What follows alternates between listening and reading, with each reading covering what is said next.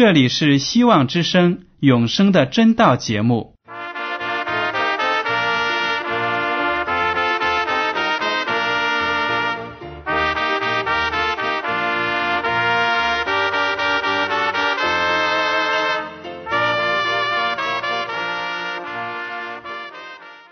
亲爱的听众朋友们，你们好，我是艾德，很高兴今天能和你们在永生的真道这个栏目中见面。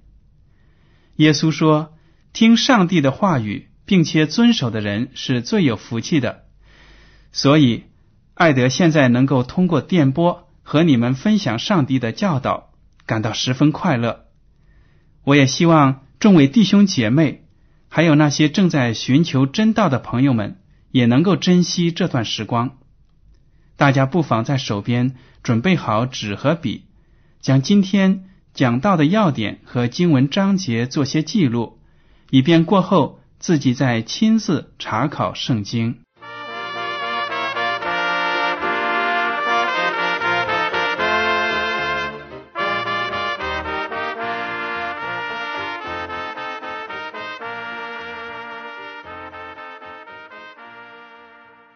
听众朋友们，今天艾德在永生的真道节目里呢，想和您谈论一下天使。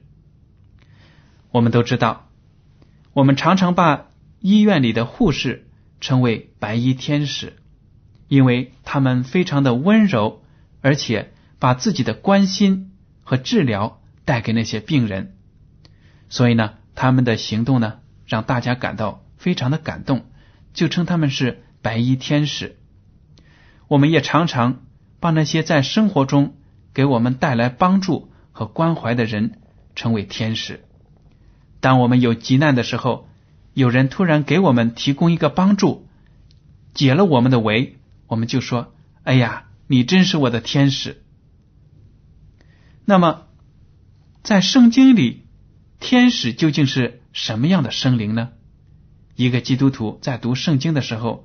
都经常会看到有关天使的故事，所以呢，我们今天就来全面的看一下天使究竟是什么样的生灵，他们的作用和职能是什么呢？好了，我们来看一下第一个问题：我们生活的这个世界里有没有我们看不见的生灵存在呢？我们来看。新约的哥罗西书第一章十六节，因为万有都是靠他造的，无论是天上的、地上的，能看见的、不能看见的，或是有位的、主治的、执政的、掌权的，一概都是借着他造的，又是为他造的。这些经文里讲的呢，这个他就是耶稣基督。耶稣基督是创造天地万物的主，他创造了天上的、地上的万物，而且还创造了能看见的、不能看见的。这里说的不能看见的呢，其实也不光是指空气，我们看不到，或者说小小的细菌，凭着肉眼我们看不到，它更指的是有一些不能看见的生灵。那么这些不能看见的生灵，指的就是上帝的天使。圣经中说，我们人比哪一种创造的地位稍微低一点呢？比哪一种创造物它的地位稍微低微一点呢？诗篇第八篇三到五节这样说：“我观看你指头所造的天。”并你所陈设的月亮星宿，并说人算什么？你竟顾念他；世人算什么？你竟眷顾他？你叫他比天使微小一点，并赐他荣耀尊贵为冠冕。大卫在这里就表明了，当他看到天上的日月星辰的时候呢，他就非常的感动，说：上帝创造的万物。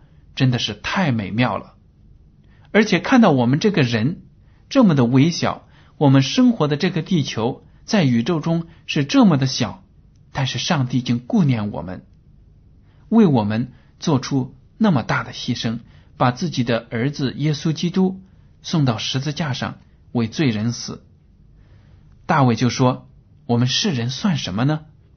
上帝呀，你竟顾念我们，你叫他比天使微小一点，并赐他荣耀尊贵为冠冕。”就说上帝给亚当夏娃和人各种各样的尊荣。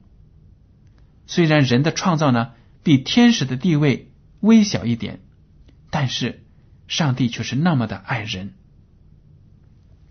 还有啊，圣经中还有一些故事记载了人能够看到天使。我们来看其中的一个例子，记录在《民数记》第二十二章三十一节。当时耶和华使巴兰的眼目明亮，他就看见耶和华的使者站在路上，手里有拔出来的刀，巴兰便低头。伏伏在地。这个故事呢，如果您不熟悉的话，请在课后自己仔细的读一下。就是《民数记》第二十二章，讲的呢，就是一个上帝的先知，名叫巴兰。他这个人呢，比较贪心，他就接受了一个外邦君王的邀请，要去说反对以色列民的预言，要咒诅上帝的选民。这实在是一件非常可悲的事情。一个被上帝拣选做先知的人，竟然会去违背上帝、咒诅上帝的名，为的是什么呢？就是因为钱财。那个君王呢，给他很多的钱财，他就骑着自己的驴子开始走了。但是耶和华上帝呢，就要派使者，也就是自己的天使，拦住巴兰。不让他前往。那个天使呢？巴兰自己的属灵的眼睛没有打开，所以看不到。但是巴兰所骑的那头驴子却看到了天使站在路上，手里拿着一把刀。驴子呢，就吓得后退起来，不往前走了。这个时候呢，巴兰才看到了，原来。驴子不走，是因为有上帝的天使在那里阻拦，于是他就低头拜在地上。旧约当中啊，还有很多很多的故事，讲到上帝的先知们与天使打交道，一起谈话。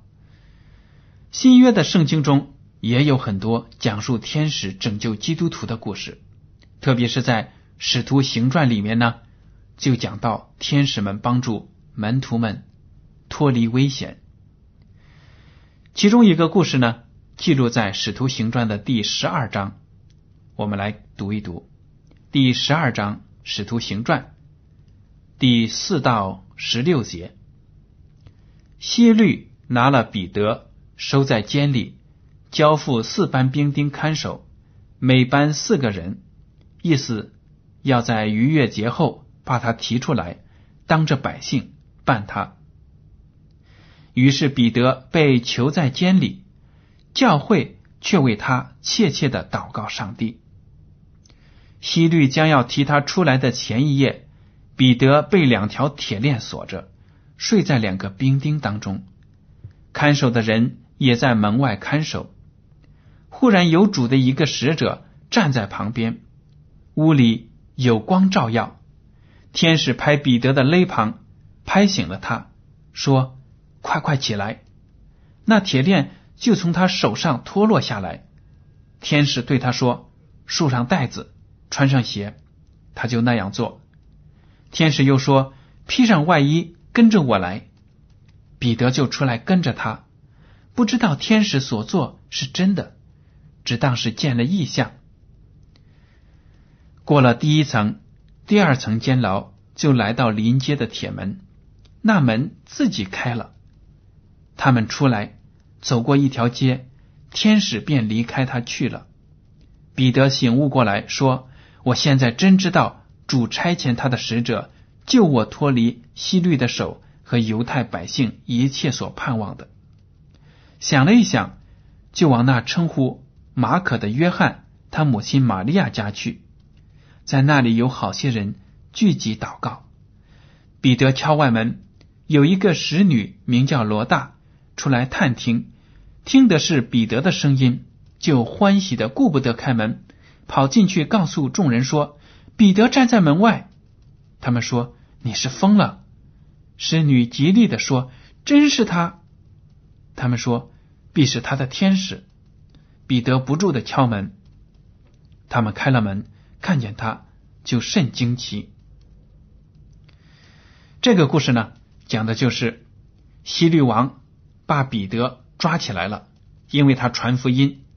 希律王把他放在一个把守森严的监牢里，就是说，过了逾越节之后呢，把他提出来，当着众百姓的面审判他，判他的刑。经文怎么说呢？教会因为彼得被抓，就为他切切的祷告上帝。这就是教会团结在一起祷告，为了自己蒙难的信徒呢祷告。正是因为他们祷告的呼求呢，上帝聆听了，满足了他们的心愿。晚上呢，就派天使来到彼得的牢房里。把他的铁链子解开，让他从那一层一层的铁门里呢走过来，带他到街外面，获得了自由。这些情节呢描写的非常的神奇，那些兵丁们都没有发现，而那些铁门呢都一个个自动的打开了，说明天使的能力是非常的大。当彼得得救的时候呢，他还感觉到。自己好像是在见异象，好像在梦中一样，不敢相信这是真的。大家也可以理解他的心情。如果我们在一个危难的当中碰到了天使来救我们，可能我们也会觉得非常的惊奇。所以呢，当彼得得救之后呢，就来到了那个门徒的家里，在门外面敲门。他知道教会的弟兄姐妹们正在里面为他祷告。当这一家的仆人听到敲门的声的时候呢，就到门口问是谁。彼得就说是我，但是那个仆人不敢相信，他心想彼得本来就是在监牢里嘛，把守也很森严，怎么会逃出来呢？但是，一听确实是彼得，他就非常的高兴，连门都不顾开了，跑回去告诉屋里的每一个人说彼得就在外面。但是那些门徒们。那些教友们也觉得不可思议，他们也没有意识到自己的祷告能够得到上帝这么快就聆听，能够回答。所以呢，他们说：“你不是发糊涂疯了吧？”但是那个使女就说：“是彼得的，我敢千真万确的肯定是彼得。”他们说：“可能是彼得的天使。”从这句话呢，我们就能看得出。犹太人相信每一个人都有自己的天使，上帝差派来保护他。凡是信靠上帝的人呢，都有这个天使来保护。而且呢，他们以为站在外面的就是彼得的天使。当时彼得不住的敲门，他们开了门，看见是彼得，就很惊奇。这个故事呢，给我们很大的启发，说明。上帝爱那些信靠他的人，上帝愿意聆听我们的祷告，上帝愿意施行大的神迹回答我们的祷告。所以呢，彼得得救了，但是那些信徒们竟然没有意识到自己的祷告有这么大的能力。所以呢，我们大家应该从中得到启发，就是说，我们应该相信我们的祷告。上帝是聆听的，在最好的时候呢，上帝会用最好的方式来回答我们的祷告，甚至是出乎我们的意料。好了，我们在旧约的故事中还能看到，上帝安置了一个天使把守伊甸园的大门。当亚当和夏娃犯罪之后呢，上帝决定罪人不能够永远生活在。这个完美的环境中，就把他逐出了伊甸园。为了防止他们重新回来，上帝就派遣天使在伊甸园的门口把守。创世纪第三章二十四节说：“于是把他赶出去了，又在伊甸园的东边安设基路伯和四面转动发火焰的剑。”这个把守伊甸园的天使呢，名字叫基路伯，而且呢，他有手中，他的手中持有发火焰的剑，持守保护这个伊甸园的大门。天使们的职责是什么呢？诗篇第一百零三篇十九到二十一节说：“耶和华在天上立定宝座，他的权柄统管万有，听从他命令，成全他旨意。有大能的天使都要称颂耶和华。你们做他的诸君，做他的仆役，行他所喜悦的，都要称颂耶和华。”原来。天使呢，起初是上帝所创造的，在自己的身边侍奉自己的那些使者，他们也会为人服务，因为上帝的天国呢，为了救罪人，不惜一切的代价，不遗余力的要拯救我们这个世界上的罪人。这些天使呢，就遭到上帝的差遣，往返于地球和天庭之间。传达上帝的信息，拯救上帝的那些信靠上帝的人。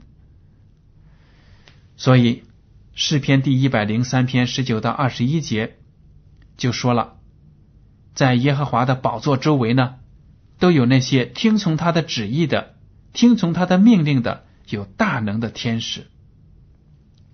希伯来书第一章十四节，天使。岂不都是服役的灵，奉差遣为那将要承受救恩的人效力吗？这里就是说了，天使是一种灵，属灵的生物，他们是服务上帝，遭受上帝的差遣，为那些将要承受救恩的人效力的。所以，只要你和我信靠上帝。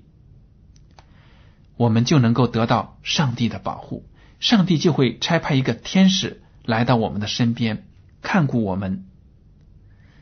我们在生活中呢，其实也有很多的例子可以证明天使确确实实是存在于我们中间的。有很多的传道士到非常荒凉偏僻的地方去向那里的部落民族传道，当他们的生命遇到危险的时候呢，就有奇迹出现。有一个故事就说，当当地的土著人要来攻击他们的时候呢，突然又无缘无故的四散逃走。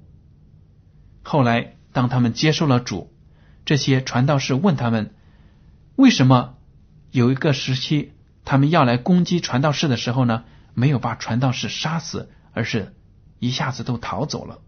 因为这些传道士都是和平的使者，没有武器，没有军队保护他们。但是那些土著人就说了：“当我们要进攻你们的时候呢，发现你们周围有穿戴盔甲的人，手里拿着武器保护你们，所以我们就吓跑了。”这样的见证呢，在世界各地从古到今都有发生，说明上帝确实是派遣那些属灵的使者来到我们身边保护我们的。只不过呢，有的时候呢，上帝没有开我们属灵的眼，让我们看到他们的存在。但是我们要知道，他们确确实实是存在的，是为上帝还有那些信靠上帝的人效力服务的。那么，一个天使的能力究竟有多大呢？我们来看一下旧约的列王记下第十九章三十五到三十六节。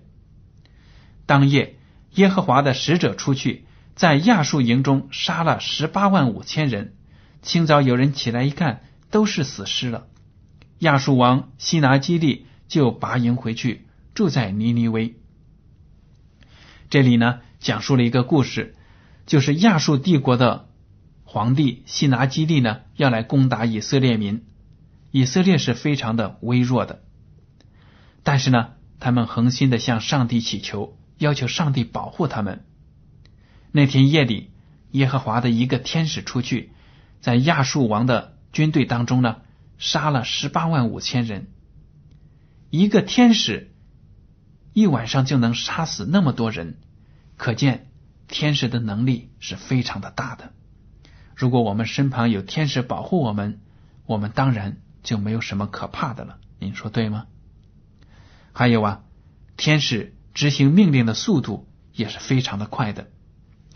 但以理书第九章二十到二十三节这样说：“我说话、祷告、承认我的罪和本国之民以色列的罪，为我上帝的圣山，在耶和华我上帝面前恳求。我正祷告的时候，先前在异象中所见的那位加百列奉命迅速飞来，约在献晚祭的时候。”按手在我身上，他只叫我说：“但以理啊，现在我出来要使你有智慧、有聪明。你出恳求的时候，就发出命令，我来告诉你。因你大蒙眷爱，所以你要思想明白这以下的事和意象。